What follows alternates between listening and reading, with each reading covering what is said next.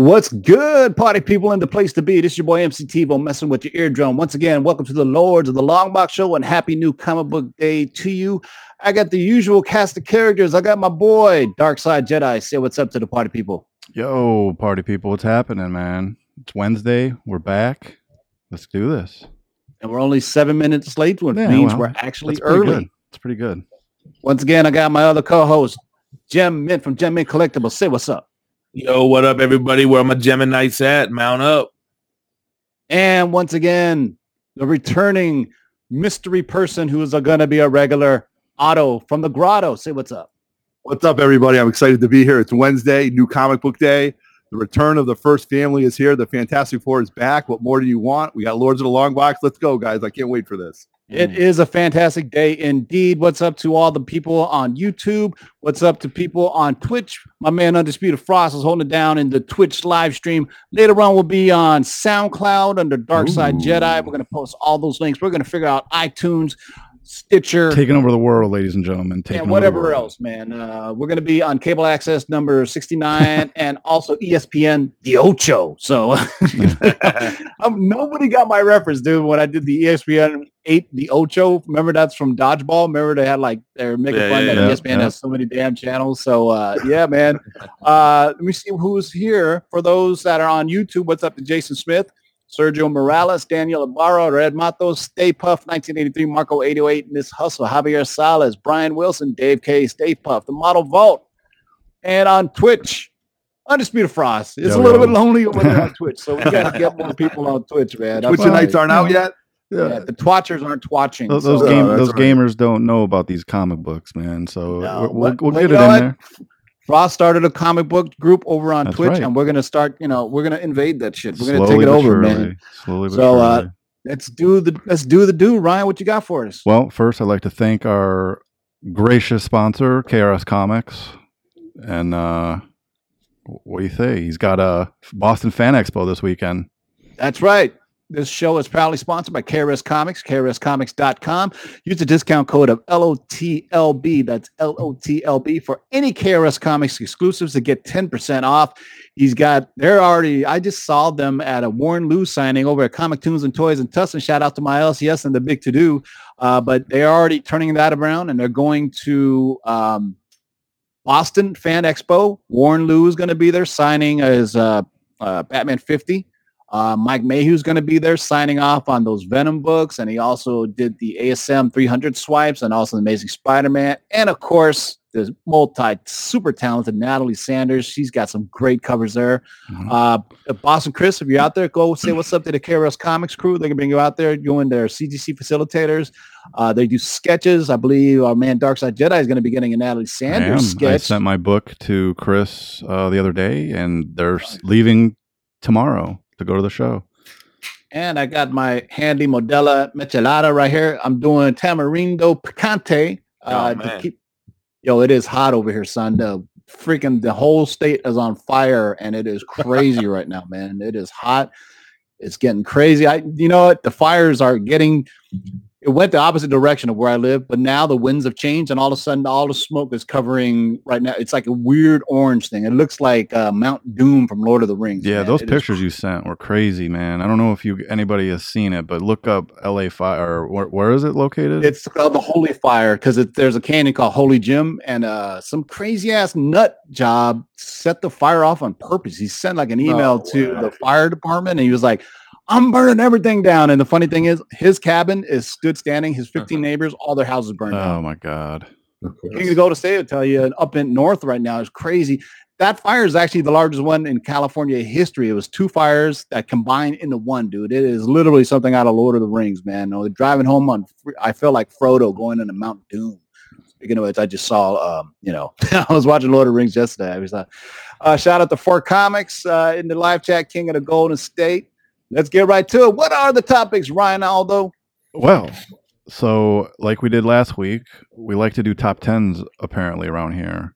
So there's a new little blurb. It seemed very interesting. It was the top 10 comics that do better digitally than in print. So what do you say? Let's see them. Well, the first one Yeah. Is Giant Days. My shit was broken. Oh. Well, the first one is Giant Days. I don't know much about this book, but yeah, so it's not really a top 10 list. It's just the 10 books that sell better digitally than they do regular copies that you would get. Okay. So they're not the most downloaded? No, they're the most bought digitally, meaning, you know, you can buy it from Comixology or whatever platform. Right. So they outsell their printed copies simply because they can market them easier that way. And a lot of times, you know, the orderings at LCSs, they kind of get under the wash, right? Because the big two, DC, Marvel, and even Image, and these books kind of fell by the wayside, but they still make it up on the digital side. And you know what? Overhead is less. They don't have to worry about getting distributors and Diamond and everything. They can go directly to the customer or using Comixology or whatever. What's next? Well, the next one is number 9. They said Paper Girls was the 9th. You know what? I actually have this. I've heard this is a really, really good story. Brian K. Vaughan. Yeah, but you can't go wrong. I believe we're going to see Brian K. Vaughan a couple times on this list. Yeah, right. Yeah, I have this deluxe edition Paper Girls. Everyone says it's really good. The next one was Monstrous. Now, this came out strong when it first came out in print. I know the first issue was selling for quite a bit. I don't know if it fell off or not. I believe there was some talk about it becoming a TV show on one of the streaming services or something. It's another one of those big epic saga. And if you notice, there's a trend here. You know, these are all kind of indie books, you know? And so, you know, we got to... You got to give the independent some love. You know what I'm saying? That's right. That's a great looking cover too, though. You know what I mean? That's really a nice book. You get slabbed and coming back in 9/8, nice colors, stuff like that. Good artwork. Yeah. The next one on the list was Archie, the new Archie run here. Mark Wade and Fiona Staples. Yeah, I agree with you. I agree with you on that, Tim. But look at the people on it though. That's Mark Wade and Fiona Staples. That's those are heavy hitters right there. Good time. Yeah. Next up was Wicked and the Divine, the Wicked and Divine. Another indie title that I've seen. This one is not Image, but it's still indie. It's Uber. Never heard of it. I've seen it on the shelves, but I've never read it. I guess it must be. Dude, that is a gnarly cover. I know. I had to pick this one. This was really cool looking. For those who are joining us on podcasts, it's Uber Invasion, and it's somebody punching Hitler, and his eyeball popped out of his head. Yeah, his jaw's going one way, the eyes going the other. There's a giant fist in his head. That's really cool. Harley. Kieran Gillen. Next up was The Wildstorm, a Warren Ellis book. That's interesting to me because that's DC were redoing their Wildstorm universe. Remember, Wildstorm was that Jim Lee's thing? I think it was. Yeah, it was. They were. You know what? There are some great Wildstorm books, man. I mean, to this day, Grifter is one of my favorite characters, man. Well, we had a DC book, so let's put the Marvel one up. Star Wars was next on the list. That's interesting. You know what? To be fair, it said Star Wars books, so that includes Darth Vader. But you know what? And Star Wars books do great on regular copies as well, hard copies. Remember when Star Wars came out? They're always on the Comic-Con list on the top 10, top 15 books of the week. And let me jump in here. So they released a Darth Vader omnibus, but they just announced the Star Wars omnibus by Jason Aaron, which is this reboot. Issues 1 through like 30-something, and we were all looking forward to that. Nice. That's going to be cool. Last time there's been a Star Wars omnibus. What about it? When's the last time there's been a Star Wars omnibus? Well, they recently did the Darth Vader, but before that, they just reprinted all the Marvel comics and the UK comics, so all the 70s stuff. And they did the Dark Horse ones from like extended universe stuff. Not an omnibus. They do have hardcovers for that, but you know, omnibus is really a Marvel thing and a DC thing. Yeah. What I thought was really cool about this, and it's funny because I'm a comic fan, I'm a Star Wars fan, I'm a Star Trek geek, so I'm all these different things. And to think that you don't have to be a Star Wars fan to be a comic book fan and vice versa. So not necessarily all the Star Wars fans are going to their local LCSs on a daily basis. You know what I mean? They're just downloading it, reading it, enjoying the content, which is great because it only helps the comic book world. You know? Yeah, because they're Star Wars fans. They don't necessarily even probably stepped into a comic shop before.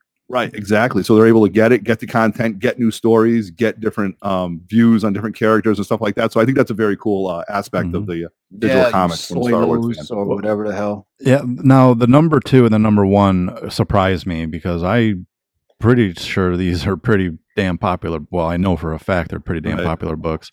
So number 2 was The Walking Dead. Actually, no shit. Yeah, yeah. I found this super surprising. Now, this article just came out a few days ago. So maybe they're considering like issue 140 maybe people were buying them. You know, they weren't buying them digitally from the first outset. Right. This issue's been going on for a while. And the last one was really surprising too. The last one was Saga. Oh, well, Saga, come on now. Yeah.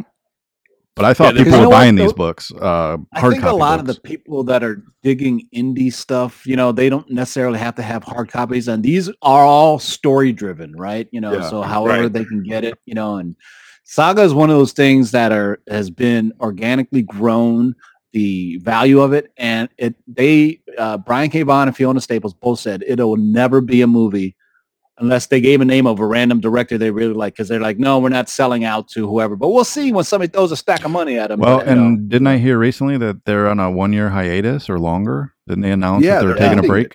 They're taking a 1-year break when the book is very, very popular, which I can't believe. Mm-hmm. You know, about the indie books, I think it's funny because with indie books, I think newer readers, and by what I mean by newer readers, I'm talking about readers who just started in the last 10, 15 years.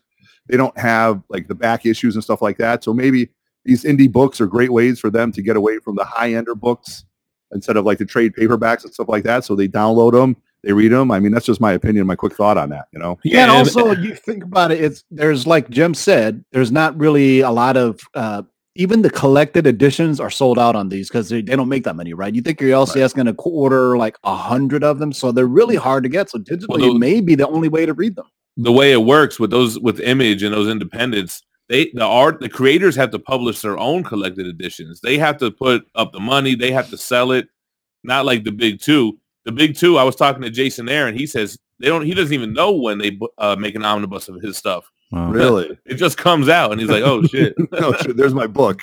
Actually, before we get on to the next subject, speaking of Jem and his Geminites, somebody asked in his Facebook group, they thought, hey, is digital ever going to replace comics? And I think for the most part, we all said no, because I remember 10 years ago, that was that whole talk of when digital comics are going to replace comic books. And then, you know, because that was when the comic book industry was starting to flounder a bit, remember? Mm-hmm. And I think, like vinyl has made a comeback, people want to be able to hold on to things. They don't necessarily want a digital copy of something. And then variants and all these other things. And the collectible industry is so huge now with, you know, online store variants to CGC. There's 3 multiple different grading companies. There's a signing business, but it's still comic book driven, because things like, if you think about us all talking about Red Goblin, Cosmic Ghost Rider, you know, Batman Who Laughs, all these things that went to multiple prints because people are buying them up because they're still collectibles. I mean, it's funny that vinyl has taken over CDs because people want to appreciate the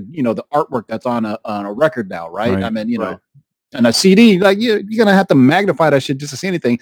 And when MP3s came out, I can't tell you what the hell an album cover looked like. To be honest, true. You know what I mean? And I'll tell you what. You know, when I first started getting into comic books, I started reading from my iPad. I downloaded Comixology, and that's how I was buying and reading books.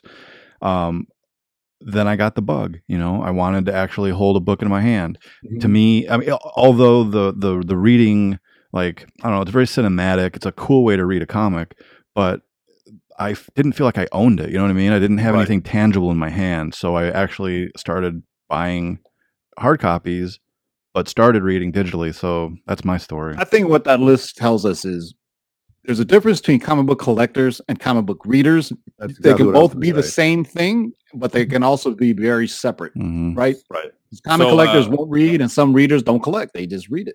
My man, 4 Comics in the chat beat me to it, but I was going to quote the great Stan Lee and segue into our next topic about digital comics. And he said something along the lines of, sure, I like to look at a pair of boobs, but I'd really rather hold them. That is true. And the great Stan Lee, that's one of many great sayings he's had. Excelsior Stan Lee.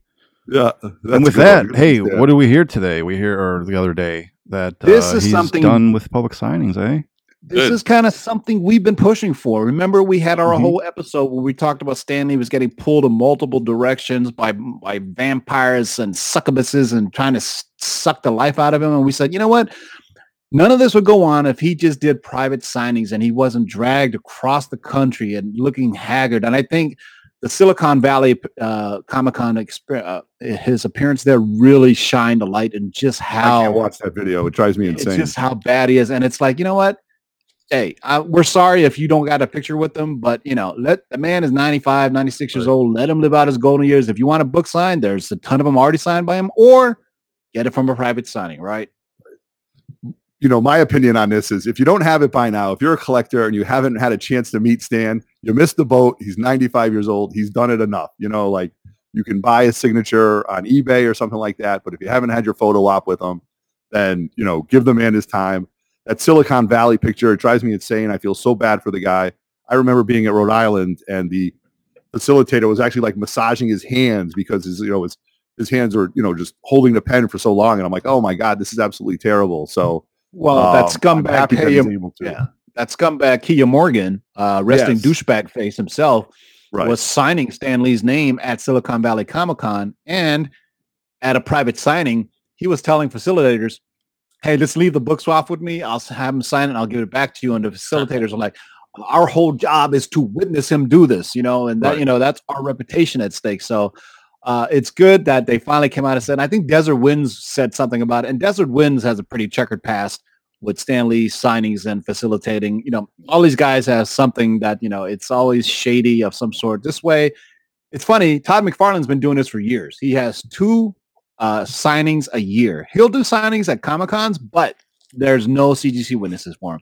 If you want a yellow label, you have to wait for his private signings twice a year. I believe one is in like spring, and then one is like early in winter, where he just gets a bunch of books, signs them. He invites a bunch of facilitators to his house. Boom, boom, boom. Knock it out. It's like a $95. Perfect. And then the price was like, if you want the private signing, it was like around $185 or something like that for the modern books. Yeah, so it's up there, you know what I mean? So we're going to go up higher, man. So, so be careful what you get signed by Stan Lee. It's going to cost you a penny. Don't be getting and it's going to look like scribble, signed, but whatever. That's good for Stan. Neither here nor there. You know, good for Stan and the people around him listening to him and saying, hey, Stan, you know, it's time to pull back. You know, let's take it easy and let's enjoy the rest of the time that you have and just do it this way. And I think that's great. And I'm happy for him. I think over the next year, we're going to see more truth come out to what's going on, you know, with all that stuff. So stay tuned, boys and girls. It's going to be crazy what what's going on. What else next? I got to say, you know, Stan Lee left behind a legacy at Marvel and everything he's done. And speaking of legacy, looks like there's a show that's going to be getting started here up on Netflix. They're going to be creating it. What do you guys know about Jupiter's Legacy?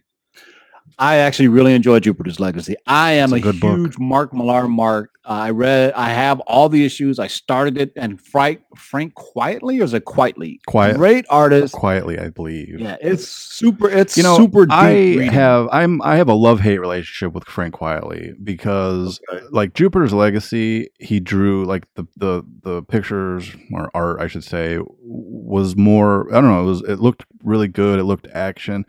But his fat Batman, or the stuff he did with Grant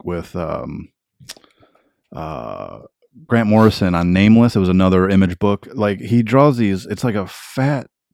I don't know. It's weird. So he's got two different styles. So send all your hate mail to MC Hate for fat shaming. Yeah, I love MC Hate. Add that to his list of shit that people are getting, gang.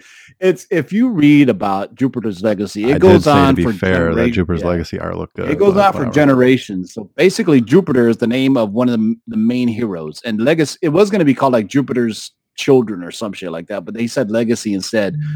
So they're basically, it's a whole take on the way society is, more specifically American society. And Mark Millar even said, you know, I was a huge fan of all American things, Americana, and I had the American flag on all. Kind of like, you remember, like punk rock kids had like the UK flag, the Union Jack, when they were hanging up, and you know, they were kind of everything British you were into in the 80s.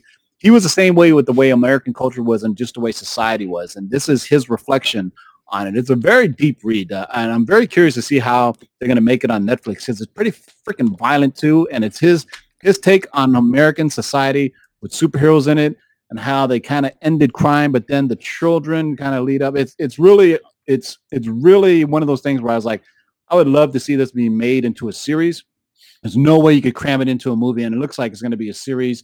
And guess who's working on it? It's going to be Stephen DeKnight from season 1 of Daredevil, and he also did the Pacific Rim sequel. So I'm really getting stuck. Man, I'm telling you, Netflix got that Mark Millar stuff. They got that Rob Liefeld stuff. So one out of two ain't bad. Well, hold on. Before, I don't think this is on the agenda, but speaking of Netflix, I heard that Ant-Man and the Wasp is going to be the last Marvel movie to go on Netflix. Oh, really?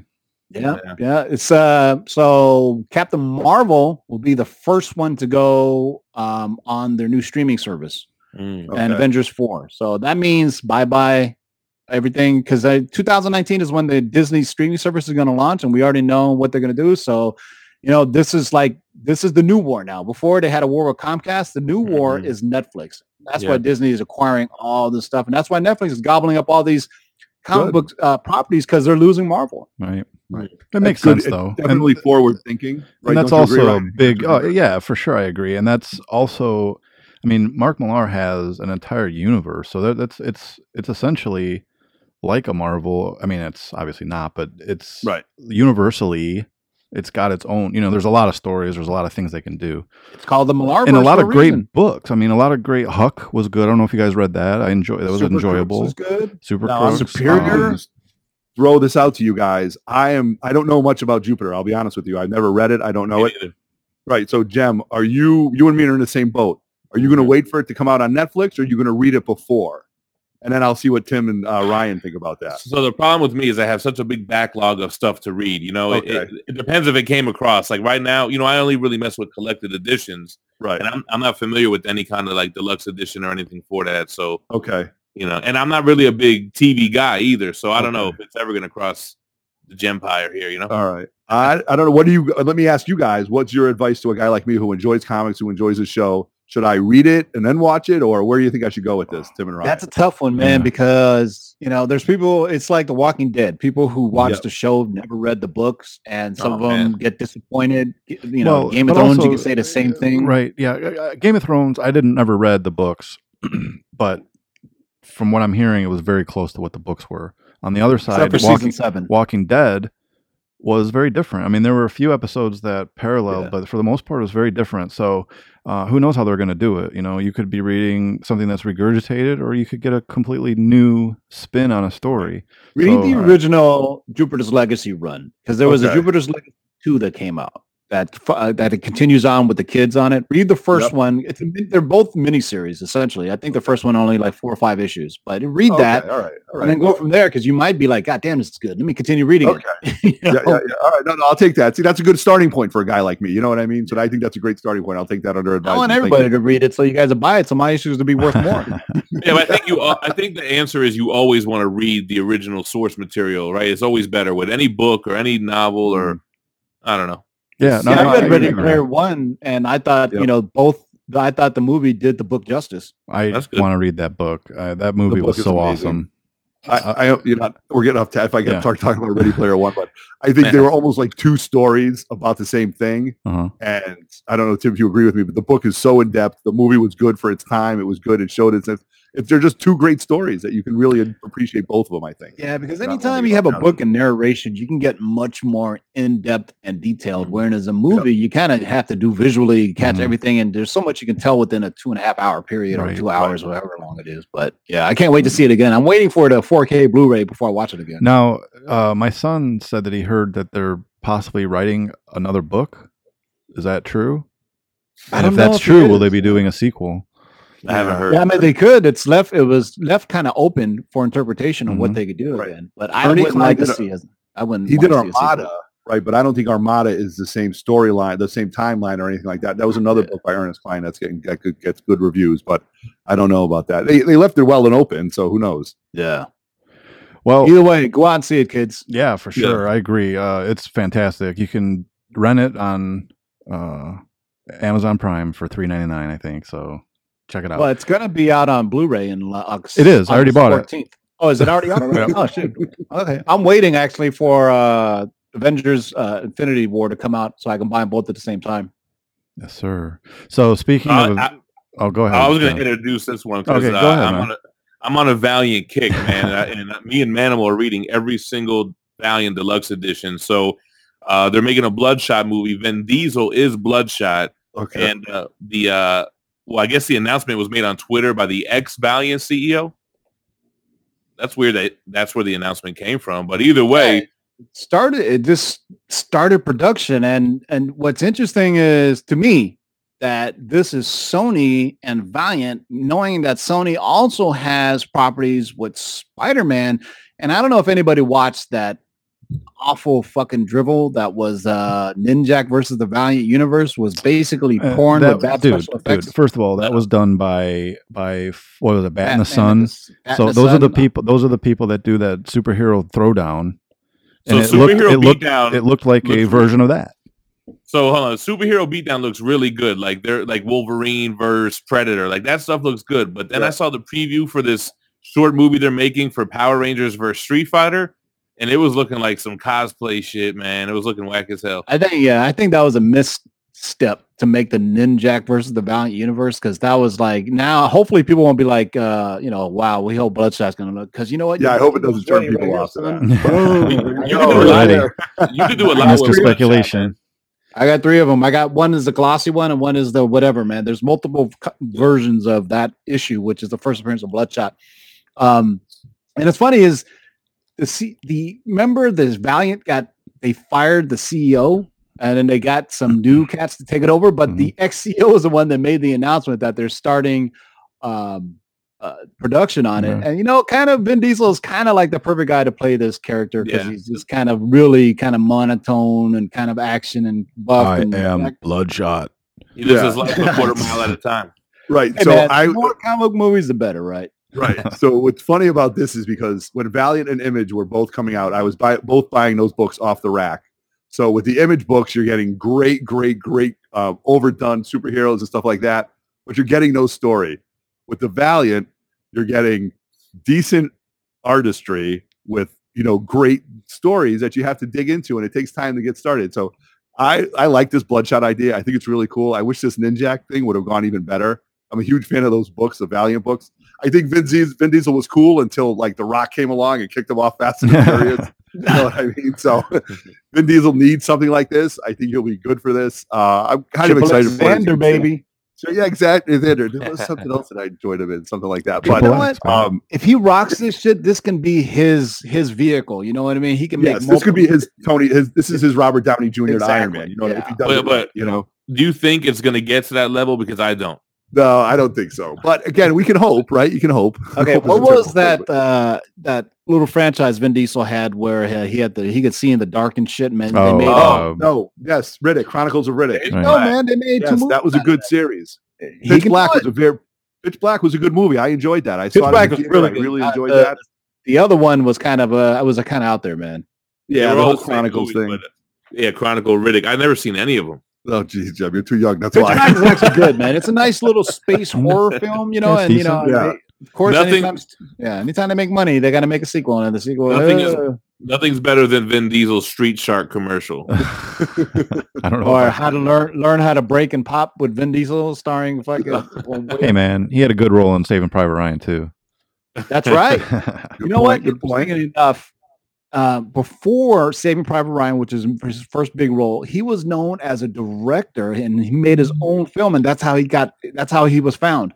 He was making like the Sundance film festivals and whatnot, and he had a little short film that he was trying to sell. And then Steven Spielberg says, "Hey, let me put you in Saving Private Ryan. You say a few things and die." And let's not forget Iron Giant. Oh, Iron Giant! There you go. All time, man. One of my favorites all time. What's next, Ryan? Hey. For somebody who runs so fast, this shit has been coming on so slow. They finally got a Flash production announcement. Get out of town! I tell you. So, what the question is which Flash are we going to get? The story's been that they decided to scrap the Flashpoint story and go with a different Flashpoint story. The good news is it's going to be directed by the guys who directed Spider-Man: Homecoming. The bad news is if it's directed by the guys who also did Game Night, which are the same two guys. I saw Game Night and I thought it was a little weird, man. I didn't really dig it all. It was that weird movie with Jason Bateman where I actually just saw that the other night. Yeah, it's kind of weird, man. It's kind of out there, man. But a little twisted. Yeah. So they're fine. Remember, they went through multiple directors, multiple things. So it says here, the Flash will start a project a mere month after Birds of Prey. So Birds of Prey is actually coming out before the Flash. And a lot of people speculated that the Flash would be the point where they can actually erase Ben Affleck's Batman, right? Using Flashpoint, they could get a new Batman actor in there. And there was also noise that they're not going to do a Flashpoint and something else. So you know what? We never know. All we know is the next movie that's coming out is Aquaman on December 21st. Right. So there's that. Until then, we know that Shazam's coming out, there's too. There's the Birds of Prey. There's all kinds of other stuff and something else. Supergirl, baby. Yeah, Supergirl. What do you think about this? Now, when I heard this news, I went out. Now, I know that Action 252 just got ridiculous when the TV show came out. Right. But I think if this is true and this moves forward, I think we're going to see a resurgence in that book, man. Because movies are bigger than TV, I think, when it comes to pushing book values. Yeah, that's interesting because we don't know. It's in the early development stage. Mm-hmm. We don't know who's playing Supergirl. We do know there's already a Kara in the Arrowverse, I guess you can call it. Yep. Well, it's not even the Arrowverse. Remember, she started on CBS. Right. They canceled it, and CW brought it back and put her into the Arrowverse. So but it's like Marvel never does this where they cast multiples, right? So now we could potentially have two Flashes and two Supergirls, and we may have two Cyborgs depending on how Teen Titans plays out, because there's also going to be a Cyborg. You're not feeling it, John? No, I hate that, man. I hate multiple Flashes. Like, dang, you couldn't give the guy from the show a movie? He put in how many seasons for y'all? Like, damn. Yeah, no, I believe that's kind of tight. I do enjoy, for Flash, what scares me is all these directors. Too many people coming in and out. That makes me really, really nervous. I have a buddy of mine. I'm going to drop his name. His name is Unimatrix Mono. And he is a hater of all new movies, right? But he's watched Justice League a bunch of times because he's always trying to find his better points of it. But he actually likes the Flash in it. So I'm like, okay. So I listened to what he has to say. We're going back and forth. We have good banter. But I like the idea of the Supergirl. I think it's a good marketing move because you're going to bring, now you've got, you got your all the young boys and their dads who want to see it. And now you've got a good superheroine like Captain Marvel. I think this is their counter to, Captain Marvel and stuff like that. When they do the movie, I don't know if I'm interested in too much of a backstory about how Krypton blows up and stuff like that. Right. I hope they get to it quickly. But I mean, look, I've got a young daughter. I'm sure she's going to be excited to see it. I will probably, it's got to be really, really bad for me to hate it, but I might, I'm going to give it a shot. For those who don't know, there was a Supergirl movie right around the Christopher Reeves era, which, I still remember the gal's face to this very day. It wasn't horrible, but it was kind of weird. And for those who don't know the backstory of Supergirl, she was left Krypton at the same time Kal-El did. But something happened, and she got booted off course, and she landed on Earth years and years later to where she was actually older than Kal-El when she was sent to Earth to look out after Superman. But somehow she strayed off course and she ended up in some time warp or anything where she landed on Earth and Clark Kent was actually older than her at this point when she was actually sent. So it'd be interesting how they do that. Because to me, it was like the way I would like to see it. Let's have that Superman sequel, Man of Steel 2 or whatever it is. And let's introduce her in there as opposed to doing it. You know what I mean? Like that's a good move. And then you can see who get the reaction kind of all right. No, it's DC's MO. That's the way they're doing things. Well, I would rather have these characters. Yeah. If I had my druthers, do you remember the animated Superman? Was it Superman Apocalypse or Batman Apocalypse? Superman versus Batman Apocalypse or something Apocalypse? Yeah. Where Supergirl gets turned by Darkseid, right? Okay. So we've already got Darkseid being built in the universe. So that would be kind of cool, introduce her into that show, that kind of story. She's pretty damn powerful too. I mean, isn't Power Girl some Kryptonian too? She is Power Girl, right? It's a clone, right? I think she's from a different Earth. She's like Earth 2, Earth 5. Who the hell is Power Girl, man? Power Girl is Kara, is Superman's cousin. Right, from a different Earth 2. But it's from a different planet, a different Earth. Yeah, I think it's Earth 2. I don't know. Too many Crisis on Infinite Earth, man. That's what I was going to bring up next. The death of Supergirl and Crisis of Infinite Earth was like the first time I'm going to get soft on you guys. It's like the first time I ever cried during a comic book. It's a hell of a cover, too. Like, right, it's right on the cover. Yeah, it's an iconic cover with Superman holding his cousin in his arms right there, man. I teared up on X-Men 137 when Phoenix died right in front of Scott Summers, man. That was my, that's my guy. That'll be another episode, our emotions episode, where we just tear up and tell you all the saddest moments of comic book history. What's next? So villains. We got news about a villain on the Birds of Prey movie. Interesting. People have, you know what? Where is it? I have it. Who's got it? I have it, damn it. It's a 9. I have a 960 BCS and the first appearance of Black Mass. And everybody's always said Black Mass is a great Batman villain. Well, he's going to be in a movie, just not a Batman movie. Right, not a Batman ancillary. Roman Sionis. Yeah, so that's still pretty cool, though. He's one of the cooler Batman villains. He's been in some of the animated films. The last one I saw, I think he was even in that crazy Batman anime film, too, which was really weird, by the way. If you haven't seen Batman Ninja, they threw every anime stereotype at that particular movie. So there's ninjas, there's giant mecha, there's all kinds of crap, and it is really weird, man. I was hoping it would be better, but Batman Ninja, for those who haven't seen it yet, it's available now. Check out my review. I reviewed it. It is kind of weird, but Black Mass is one of those cool characters, man. So what do you guys think? Should he be in a Batman film, or is it okay to be a villain? It's okay to be a villain. Like, he's not a villain, like a super villain, right? What is his thing? He's a gangster. He's got his mask. You know, I think he's got a mind control. Are any of Batman's villains really super villains, though? They're not powered. Right. But I wouldn't get all excited about Black Mask. He's like a video game villain. That's like his thing, right? Well, yeah, but what else is there for the Birds of Prey? Why is there a Birds of Prey movie to begin with? Well, so the books now are getting a little hot. All these different books and stuff like that. So when this came out, I was like, when this news broke, I don't own a copy of it. Ryan, how many copies are you sitting on? Two, right? Tim's got one. I don't have any. I know.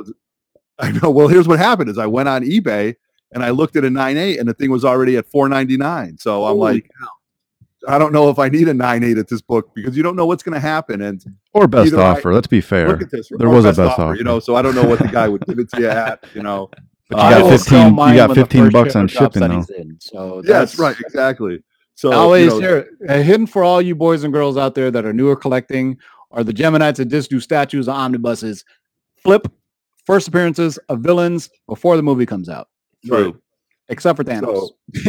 So if this is a good villain, right? Well, first of all, he reminds me of the Gim from Pulp Fiction, so I have a hard time. He just needs a red ball, right? Yeah, exactly. So this villain to me, I don't really know if I'm that into it. I wasn't reading Batman at the time, but I'll take everybody's word that it's going to be a strong villain. It's going to be good. I like the characters that are going to be in this. He's a gangster. He's a thug. He's all right. They did a. I think he was on Gotham for like a minute, and I liked what they did with him. It was all right. But if you think about it, all of Batman's villains are gangsters. The Penguin has his Penguinites. They're all kind of these kind of gangsters from Gotham. They just happen to be wearing costumes. Right. And they don't really have powers. They just got henchmen and that's it. Bane maybe is the one that's superpower. Ra's al Ghul's got living forever or whatnot, but it's not like where because we can't go. We did it with Batman versus Spider-Man's rogues galleries. Spider-Man's rogues galleries are powered, right, for the most part, either enhanced or they're yeah. But for Batman, for the most part, he is a street level villain, so our superhero. So his arch enemies, his nemesis, his rogues gallery have to be the same power set as him, where he uses detective skills to beat them mentally as well as physically with Batman Ninja throwing stars and Ben Affleck or whoever the hell is going to be. So, and then you got, the Joker that's coming out. So, like the Joker, what is his power? No, insanity. Yeah, pretty much. It's not like he's benching and doing shrugs. He's always skinny as hell in the in the comics. Well, he always gets Batman a fight. His superpower is that he doesn't give a fuck. Right, and he's utterly insane. Right. So that takes it to another level. Right. He's tapped his brain power more than anybody. Man from Beantown on YouTube says, "If we're talking Batman, I would like to see a good Riddler on the big screen." Man from Beantown, yes. I've been praying for a Riddler.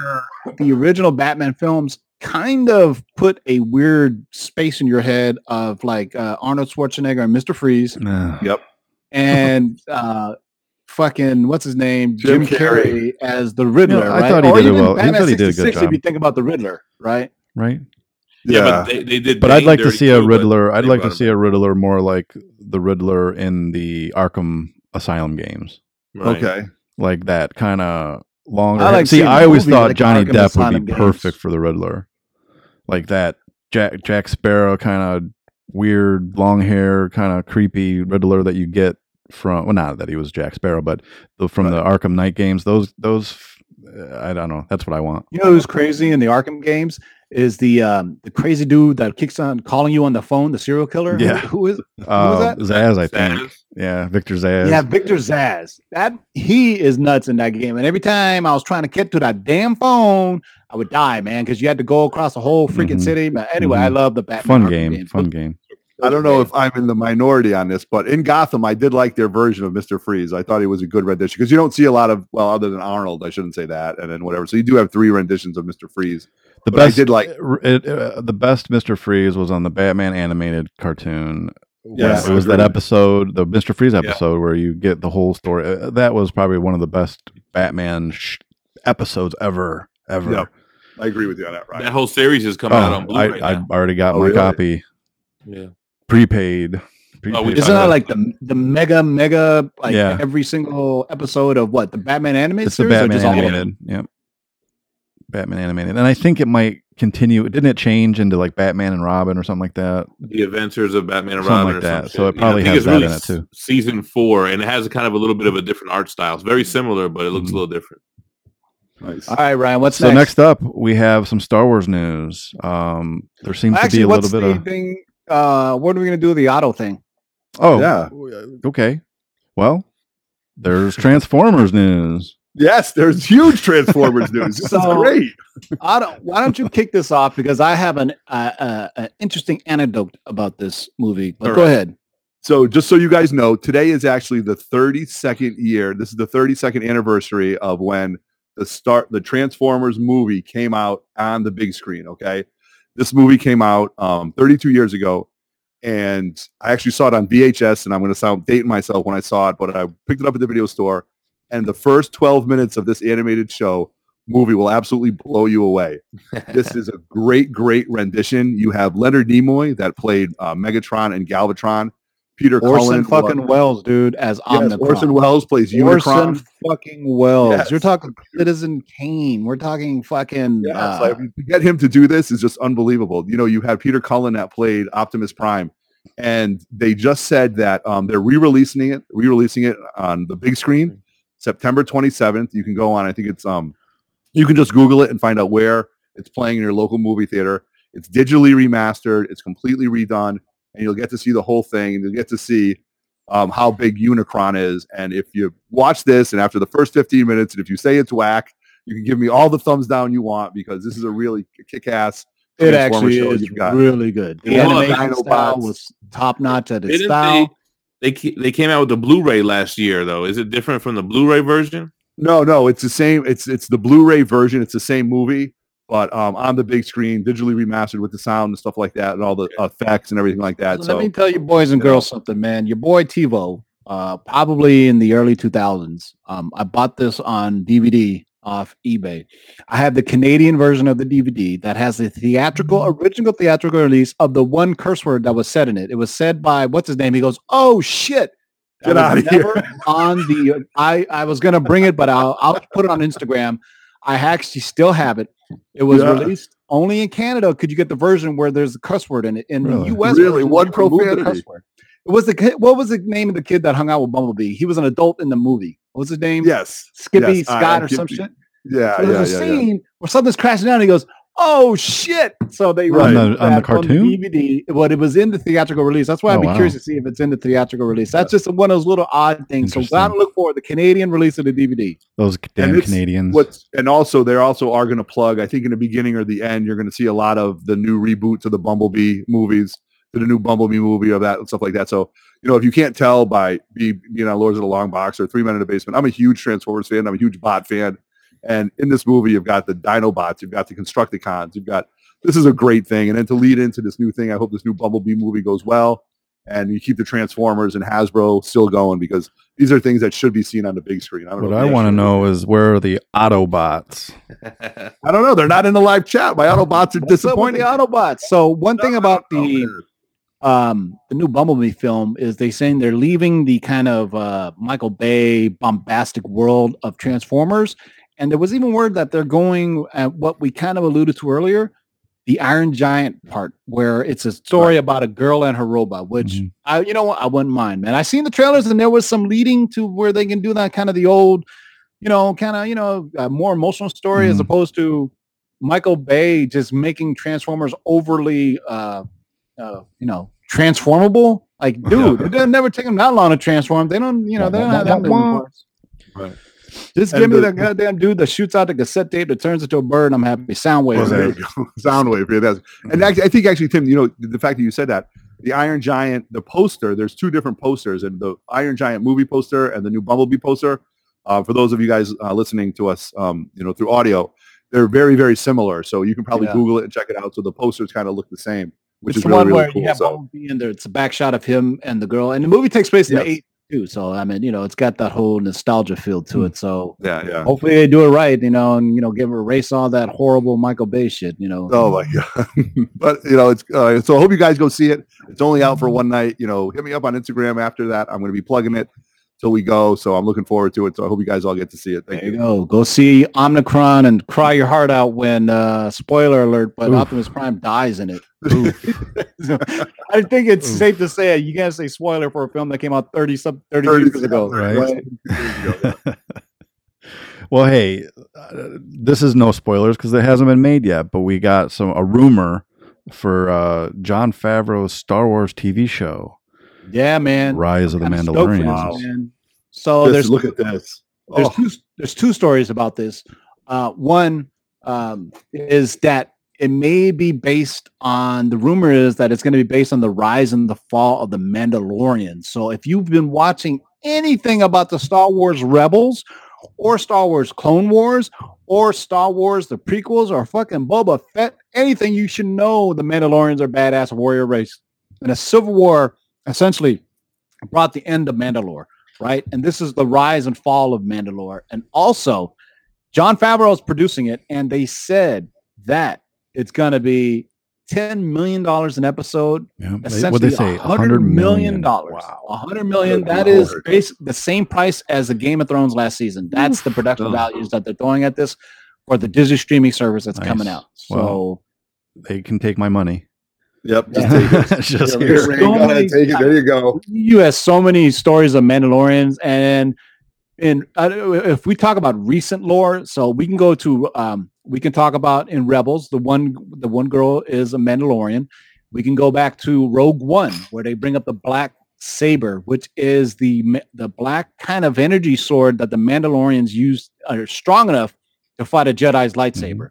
Mm-hmm. That's how bad they're basically a warrior race. So to tell the story, the rise and fall of Mandalorians, that would be badass. Because you know what? If you go to any comic convention, any show, Jem, Smalls, Ryan, Otto, you see them. People will dress up in the 501st. Oh yeah, there'll be a whole subset of just Mandalorians and their type of armor and the helmets. Well, some of the best episodes of Clone Wars was the Death Watch stuff.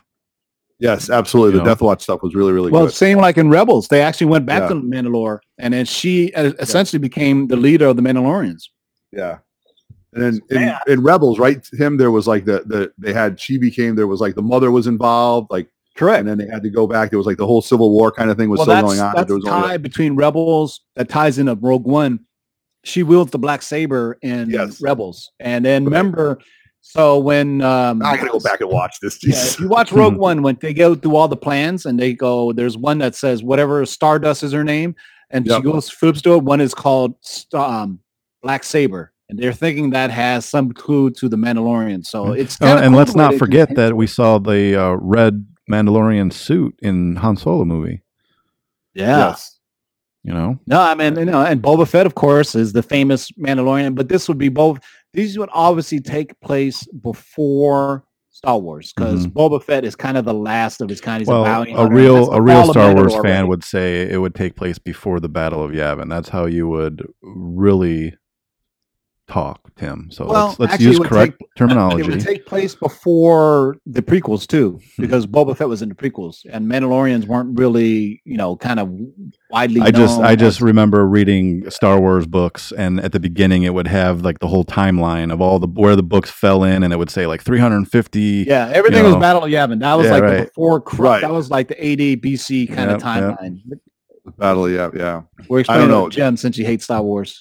Yeah, you guys are nerding out right now. I don't even can't help it, man. It's Star Wars. All right, well, let's get back on track. The first scene of Star Wars, man. The first scene of Star Wars. All right, well, this is something Jem could talk about. So there has been a ton of news the last couple of days.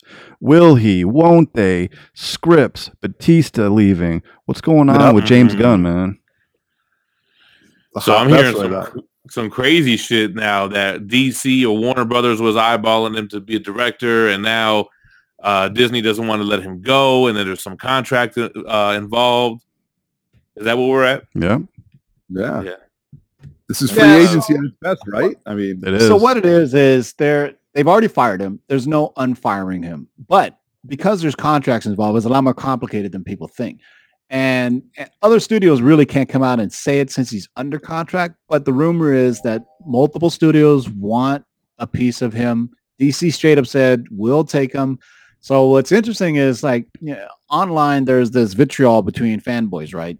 DC fanboys versus Marvel fanboys. We all see it, right? Mm-hmm. And so when this happened with James Gunn, all the DC fanboys, we told you he was garbage, blah, blah, blah, blah, blah. But it's funny if he came to do, let's say, a Green Lantern Corps movie sounds absolutely perfect for James Gunn.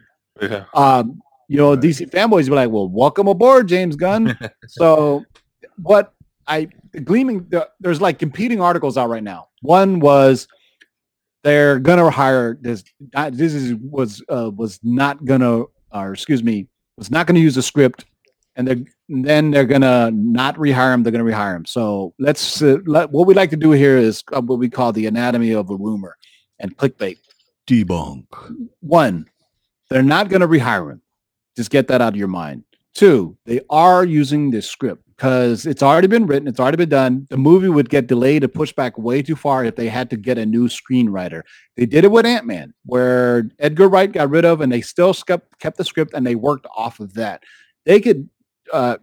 James Gunn was so far into the script, he was ready for filming and production. So they could use his entire script and just tweak it a little bit and just get a different director.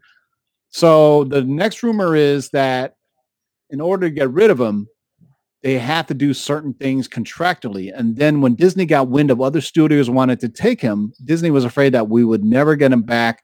So let's keep it where it is now.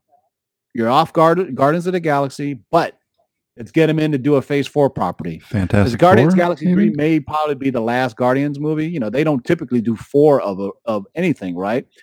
But the Phase 4, you know, you got plenty of different things you could do. Immediately comes to mind is Nova. We get a Dick Ryder movie. This is the article that I was reading mentioned how into the cosmic side of things he was. So I was thinking Fantastic Four. Yeah, but I think they party already got plans for that because I think that's the first family of Marvel, and they would go a different direction. I don't think his aesthetic would match the FF. You know what I mean? You would need somebody really kind of science-y, kind of. Here's my ultimate dream is to get Steven Spielberg to do a Fantastic. That would be cool. Yeah, I changed my mind. Steven Spielberg all the way. Spielberg has said I would never do a comic book movie, but so did. Spielberg Foster, said Ready Player One was pretty comic booky. I mean, I know it was video games, but it was that genre for sure. You know what's crazy? The book, Otto will tell you this. The book has even more comic book references that they couldn't throw in a movie because most of them belong to Marvel. So and it's a WB movie, so there's even more references that I was amazed that they could even put on the screen. Like they would drop certain like Peter Parker or the Incredible Hulk and just say it. But what they're saying is Marvel's like, hey, James, we already fired you. We're going to just keep you out of the spotlight for a while. Come back and do Phase 4 in 2 or 3 years. You know what I mean? Because if another studio were to pick him up, they would have the same backlash as Disney would have of re-signing him. And whether you agree with what they did or not, firing him or hiring him, whether you agree what his tweets were offensive or non-offensive, Marvel set the precedent when they fired Roseanne Barr for saying the jokes that she did. It was the same vein that what James Gunn did. Whether your opinion was it wasn't as offensive or was it more offensive, it doesn't matter. Mm-hmm. Roseanne Barr was a Donald Trump supporter. They fired her. And so Donald Trump supporters, mostly Fox News and the alt-right podcasts or the websites like Breitbart that were really the ones that got kind of tricked James Gunn and found these tweets, they will come after him and say, look, you fired Roseanne Barr, who is a staunch Donald Trump supporter, yet you didn't fire James Gunn, who is an openly critical person of Donald Trump. Disney just wants to stay out of that whole political argument. And from a company standpoint, it makes sense to me. They go at it. It's been done. Right. Let it, you know, sweep it away. Mm-hmm. Cause I tell you what, everybody in Hollywood gets a second chance. Right. Everybody, right? People forget, you know, except for Josh Trank, who did the Fantastic Four movie. I don't know where the hell he's been, but everybody else gets a second chance. Robert Downey Jr. We can go down. We've talked about ad nauseum online, right? All the people who've gotten second chances, but you know what it always takes? It takes time. Time heals all wounds, no matter what you do. I mean, I think Jen was talking about, you know, Robert Downey Jr. was found in a bed with some kids or something or other. in a crib. I think he was talking about Rob Lowe. Rob Lowe was the guy that was found in the bed with like two teenage girls, right? And then Rob Lowe ended up doing all kinds of stuff. So I think it's just... No. I was just having this conversation with my buddies about Robert Downey Jr. Back when he was wasted and high on dope and stuff like that. He went into a neighbor's house and he fell asleep in a crib. I think it was a crib, but it was right before he was supposed to go to jail. It was right before he did time. Wow. Remember, Robert Downey Jr. did jail time. He was smoking a lot of coke. He was smoking crack rock. He was doing everything. There was no kids involved. He just happened to be in the crib or something. Right, just all high and stuff like that. Nobody was going to jail. I don't know. You got to be high as fuck to just wake up in a crib. And I want to say he was butt naked, because that just adds to the story that you wake up butt naked in the crib and it's Tuesday. You're like, dude, it's Tuesday. That's a Saturday. That ain't Tuesday shit. Right. Do you think David Bautista having anything like saying, okay, if they scratch the script or something like that, I'm out? Did that have any pull? Do you think he had like the other actors behind him when it came to this? What? Yeah, the thing, all the actors were behind them. They're all under contract. So what they do or don't do is up to them. And they need to be careful, too. It's very easy to get blacklisted in Hollywood, right? Yeah, correct. So, you know, there's one thing that's why you hear Bautista's got a caveat. He goes, I'm going to leave the film. But if you use the script, I'll stay. Yeah. Right. But also, don't get too cocky, because he is playing a character with a lot of makeup. I mean, I know you would know it was David Bautista, but look what they did with Gandalf or was his name in Harry Potter. The main Dumbledore was a different guy in the next movie. So it happens. You know what I mean? It happens. Hey, man, they don't even have to be in makeup. We all remember it's kind of hot out there for a pimp. Yo, he was in Iron Man 1. Boom. He was gone in Iron Man 2, man. Yeah. Yeah, you know, people be careful what you wish for. You are replaceable. Look at Hulk, the Incredible Hulk, in the recap. Right. So, I mean, don't threaten too much. And the thing about Bautista is like, what are you going to do after this, brother? Right. Like this is definitely his meal ticket. It's cool that. Well, didn't he come out with that? What was that movie where it's like, I don't even know. It was some movie in some hotel, and it's like a hospital or something. It just came out. I think it was like theater for like 2 weeks. I want to see that Hotel Artemis, actually. Yeah. I wanted to see that. Way for it to come on Cody. So, but he was actually good in Blade Runner, the sequel. Bautista was. Okay. The new one with... I've never seen the first Blade Runner. Oh, God damn, man! Is there anything that you've seen? I'm gonna go to El Paso, Texas. Yo, with all these. We're gonna have a whole episode where we just name off films. Nah, we're just gonna watch it with them. No, we're gonna watch it with them. Well, so, Jem hasn't seen. Okay, hey, live chat. Get this. So Jem hasn't seen Monster Squad. That's a classic. No, they know. Trust me, they know. Have you seen Saving Private Ryan? I had a text. Manuel never saw Blade Runner. So. That's a segment that we got going on. That he's taking me to the movies to see all these movies I never saw. So Goonies, I got it filmed. Tron? Geminites go to the movies. No, I saw the remake Tron. Okay, you haven't seen the original Tron? No. Oh my God, man! Have you seen The Last Starfighter? No.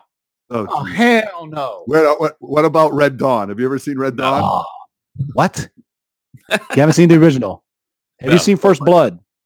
No. Terminator. Rocky Rambo. Yes, I saw Rambo. Terminator. I saw all the action movies. I saw all the fighting movies like Bloodsport and those type of movies. Gotcha. Oh, so all the movies that make you think and shit, right? Have you seen Chocolat? No. Have you seen Cannonball Run? Oh, man, no. That's one of the best. Oh, that's Cannonball Run. Yo, man, Captain Chaos, son. Come on. That was one of the first Supergirls on the movies, man. Remember Captain Chaos? Oh, Tom DeLuise. Well, let's go before we could probably go on for another 2 hours. Well, I wanted to add something off script that I found very interesting that I had no idea was even in production or being considered. But I saw a little news blip today that said that Jim Carrey is being looked at to be cast as Dr. Robotnik in the live-action Sonic the Hedgehog movie. Come on, man. What the fuck? Yeah. Isn't that some shit? No, it's not. A live-action Sonic the Hedgehog movie. My kids are excited.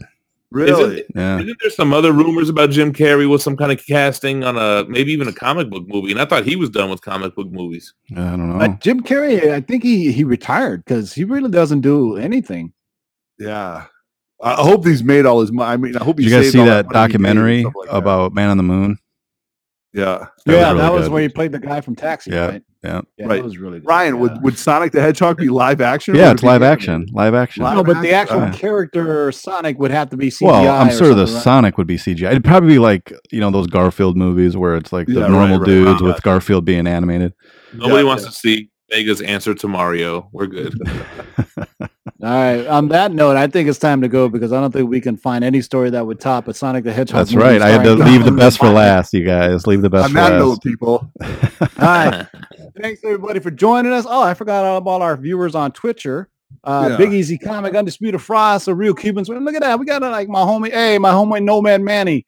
The oldest prospect of the Nomads, man. If you guys want to know any truths about me, ask my homeboy Lil Man Lokes from Sunnyvale, man. I've known him since 6th grade, man. He was there when I got shot, if you really want to know the truth. But that's another story for another time. And you got to go on Twitch and ask Nomad Manny. So thanks for joining us, boys and girls. Any last words, Otto? Yeah, so I just want to give a shout-out right now. I hope this was a great show, good stuff, good topics. But Friday night, we're getting a band back together. We're going to be live from Otto's Grotto. 3 Men in the Basement, my boy Bernie, 1869, Pat Howe's going to be here, Roger's going to be here. We're going to talk about what we're going to do going forward for Terrificon. For you guys that live on the East Coast, Terrificon is a great Comic-Con at Mohegan Sun.